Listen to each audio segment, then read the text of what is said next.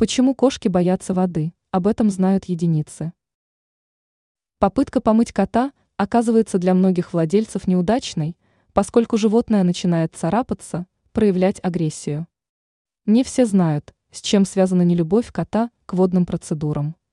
Рассмотрим причины более подробно. Потеря воздушной подушки. У кошки отсутствуют потовые железы, поэтому она защищается от чрезмерного солнца и дождя с помощью воздушной подушки. Данная подушка находится между шерстью и кожей. Если на шерсть попадает большое количество воды, то функция воздушной подушки начинает снижаться. Кошка начинает мерзнуть.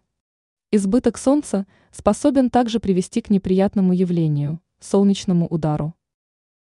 Появление сильного запаха. На волосах кошки имеются сальные железы, благодаря которым шерсть становится блестящей. Сало, вырабатываемое кожей, защищает кошку от промокания. При попадании чрезмерного количества воды на шерсть она начинает промокать, вызывая сильный запах.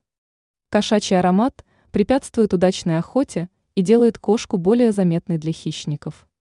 Несмотря на любовь к водным процедурам, коты любят умываться. Благодаря этому они устраняют загрязнения на шерсти. Теперь вы знаете, почему кошки не любят контактировать с водой.